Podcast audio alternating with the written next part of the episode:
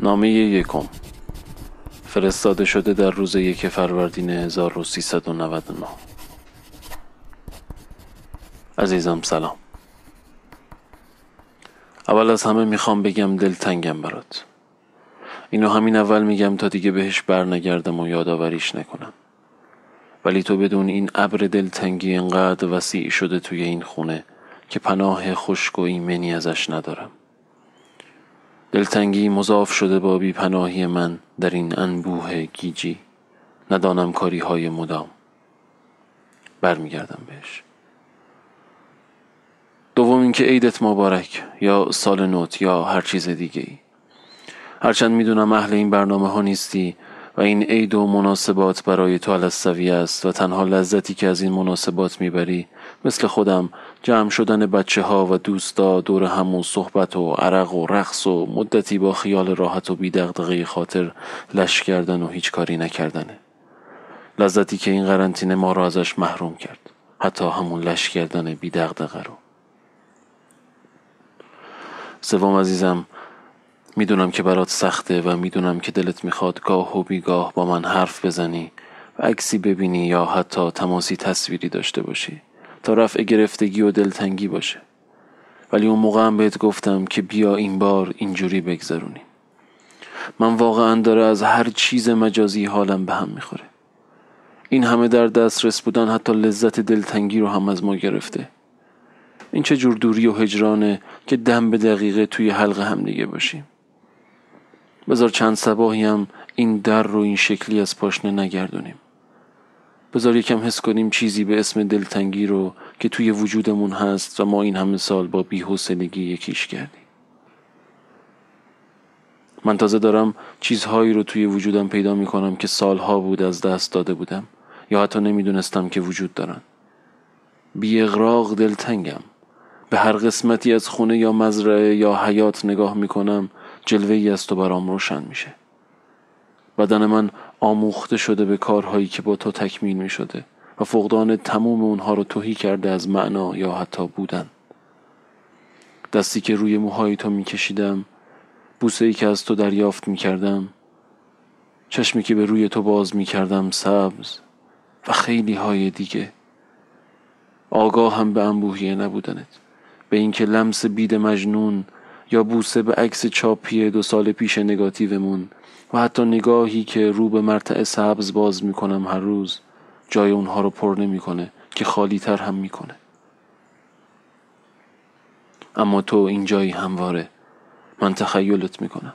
سرشارم از تو. برام بنویس عزیزم. از همه چیز بنویس. من با خوندن کلمه هایی که تو نوشتی حالم بهتر میشه. از خودت مراقبت کن.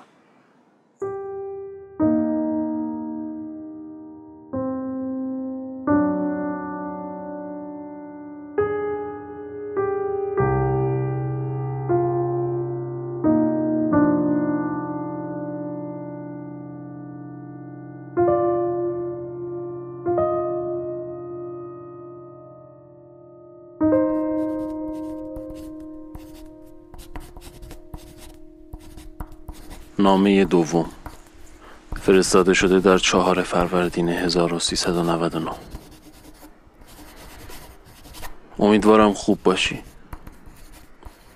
ببخش که هیچ راه ارتباطی نمی‌خوام داشته باشم به جز همین نامه. می‌دونم که می‌تونی این کار منو به خودخواهی تعبیر کنی و این بیخبری از من برات حکم یک جدایی خودخواسته داشته باشه. ولی عزیزم با علم به این که این جمله ای که الان می‌خوام بگم به هیچ کار تو نمیاد و تو بعد خوندن شاید حتی بخوای این نامه رو مستقیم توی سطل زباله بندازی. اما من تموم لحظه ها دارم به تو فکر می‌کنم. جزئیات بدن تو رو می‌بینم که چجوری در پیوند با وسایل خونت شکل می‌گیرن و تغییر می‌کنن. من تموم تو شدم. از من برای من چیزی جز این پوسته نحیف کرخت کبر بسته لزج نمونده. نمی‌تونم چیزی رو شروع کنم یا حتی ادامه بدم. چند تا زمین اونورتر از خونمون یه مردابه این روزا بیشتر ساعت ها رو اونجا میگذرونم. آینه تر از حوز خونمون به منه. کی می‌دونه تهش کجاست. دیشب ننه رو دیدم. پیش از این دربارش بهت گفته بودم. از اینکه چجوری با این همه درد و عذابی که می‌کشه از واسه تموم بچه ها و نوه ها و نتیجه هاش برمیاد. چجوری می‌تونه این بشر انقدر دوست داشتنی باشه نمی‌دونم. عاجزم از اینکه مرام و مسلکیشو برات جوری شرح بدم که متوجه رفتارش بشی و تو هم از این حجم اجاب آور آرامش و پویایی تو همان حیرت کنی. نمی‌دونی وقتی که ازم یه چیزی می‌پرسه و می‌دونه دارم میپیچونم و گردنش رو به یه حالتی کج می‌کنه و چشاشو کمی ریز می‌کنه و بعد از یه وقفه کوتاه میگه هوای خودتو داشته باش چقدر مسهورش میشم. اون عزیزترین آدمی که توی زندگیم دارم. می‌دونم که اینو نباید به تو بگم و یه جورایی بیمبالاتی و احمق بودن منو نمودار می‌کنم اما تو که از همه بیشتر می‌دونی اندازه تو رو خواستنم رو. من نمی‌تونم توی سپهر مشترک اونقدری که ننه رو میپرستم تو رو دوست داشته باشم. همه اینا رو گفتم که بگم ناراحتم از اینکه بهم گفت. یکم حالش خوش نیست. و چقدر اعصابش از اینکه بالا نمیرم و بغلش نمی‌کنم خورده. و تو نمی‌دونی که چقدر من خوردتر و ریخته ترم شمال و دیار و موتن و هر چیزی که تو اسمشو بگی برای من توی اون خلاصه شده. اون اصله. اصل همه چیز. آخه تا کی؟ دستشو گذاشته بود رو نرده و اینو چند بار گفت. نگام که کرد دست و بالم شل شد که برم و بغلش کنم. پیرزن تاب این کارو نداره. هرچند بقیه مثل من مراد نمی‌کنن و کلشون انداختن و رفتن توی خونش و موندگار شدن. به من میگن وسواسی. همه غیر اون. حالا احوالش جوری بود که منو ترسوند. امیدوارم چیزی که مغزم از اون موقع داره این مت برقی تکرارش می‌کنه نباشه. امیدوارم.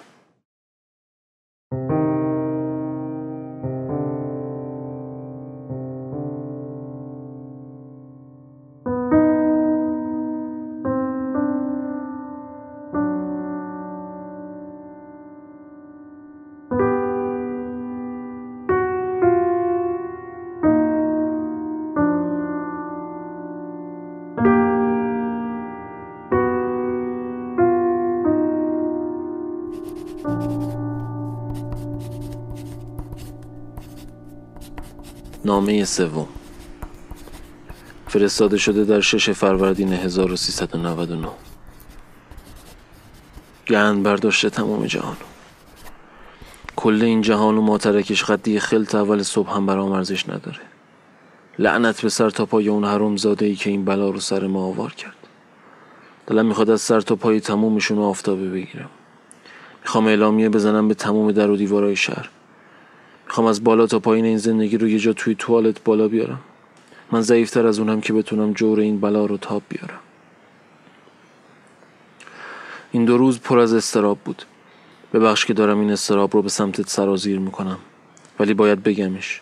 باید یه جوری با گفتنش خودم از سرریز شدن از این انبوهی خلاص کنم تا بتونم یکم فکر کنم.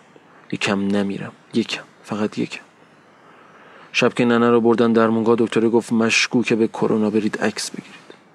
عکس که گرفتن برگشته میگه معلوم نیست ولی ریه هاش درگیره مشکوکه. آخه این شد حرف.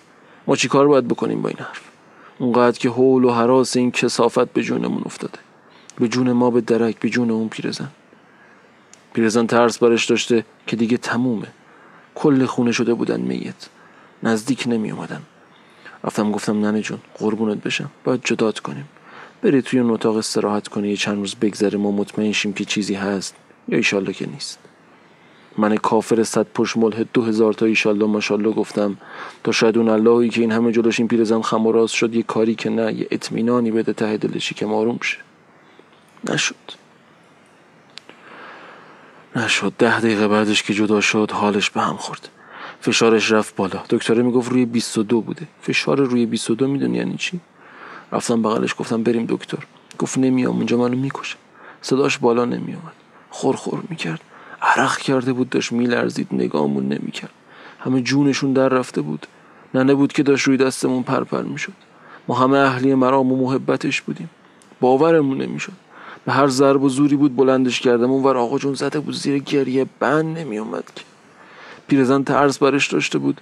می‌گفت آقاش باید اینجوری میمردم. گفتم همو دست به جون بابا تکون بدین خودتونه اون بیمارستان گوه گرفته بالاخره یه کاریش می‌کنن. میگن آلوده است ولی خب چیکار کنیم؟ بمونیم جلوی چشممون بره. ننه گچ بود.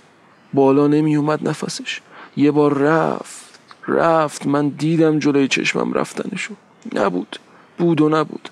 بغلش کردم ماساژ قلب دادم آروم شد. در گوشش گفتم ننه خوب میشی. نترس. نگام کرد.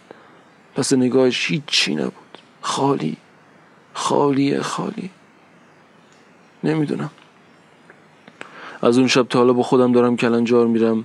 اگه توی اتاق نمی بردمش و جدا نمی کردم شاید نمی ترسید و حالش بد نمی شد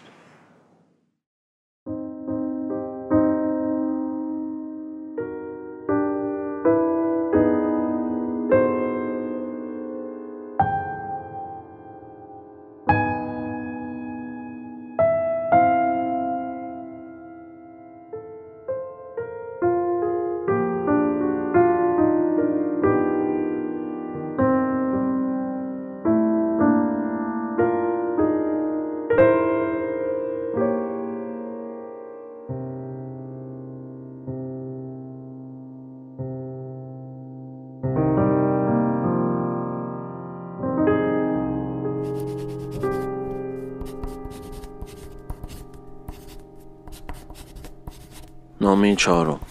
فرستاده شده در هشت فروردین 1399 سلام عزیزم. ببخش که دلنگرونی و دلاشوبی رو برات پست کردم. امروز حالم خوبه. خوب که یعنی بهترم. ننه حالش خوبه. این بیمارستان روحانی این قبرستون روحانی بالاخره یه بار درست عمل کرد و کس کار ما رو نکشت. هر کی رفته اون تو زنده بیرون نیومده از کس و کار چه حاج آقا چه بیبی بی جون چه دایی چه شبون شورتی چی کار کنیم؟ همینه دیگه. یه بیمارستان یحیی نژاد هم هست که دیگه کارت به تختم نمی‌کشه.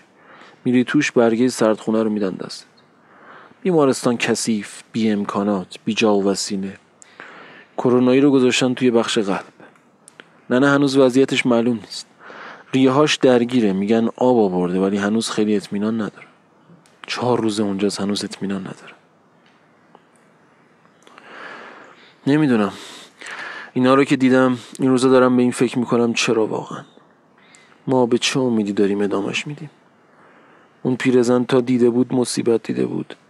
پدر من تا دیده بود مصیبت دیده بود. منم که هرچی دیدم مصیبت. چی ریدن مگه جلوتر که داریم به خاطرش اینجوری چارچنگولی دست و بالمون و روزی پنجاه بار میشوریم و استرس و استراب معده و رودمون آورده جلو چشممون؟ تو بگو فکر می‌کنی از اون موقعی که این نکبت اومد تا حالا چند بار که آبی توی گلوم پریده یا بیخوابی ضعفی توی جونم انداخته خدا خدا کردم که کرونا گرفته باشم و تمومش کنم این کسافتو. تو بگو فکر می‌کنی تا به حال چند نفر مثل من خدا خدا نکردن و خودشون خودشون خلاص کردن و بیشتر از این تحمل نکردن؟ پیش خودت میگی حتما حالت خوبه و اینا رو داری میگی؟ خوب نبود چی می‌گفتی؟ خوب نبود چیزی نمی‌گفتم. تموم می‌کردم. اون مرداب کنار خونمون تا به حال تمتع خیلی های دیگه بوده. هر کسی از کنارش رد بشه یه وهمی بهش میده که دست و پاش شل میشه. ولی وقتی نزدیکش بشی و کنارش بشینی می‌تونی چیزایی رو بشنوی. چیزایی رو حس کنی که اونقدر هم ترسناک نیست. اونجا یه جای امنه. یا آغوش بازه که آروم آروم تو رو توی خودش می‌کشه و رهات نمی‌کنه. صداهایی که میشه ازش شنید بیشتر شبیه یه آواز توی یه دستگاه وزین. و تو توی اون سکوت عمیق دشت اون آواز رو میشنوی که از این تکاپوی مدام بیرون میایی واقعا چیزی زیباتر از اینم هست.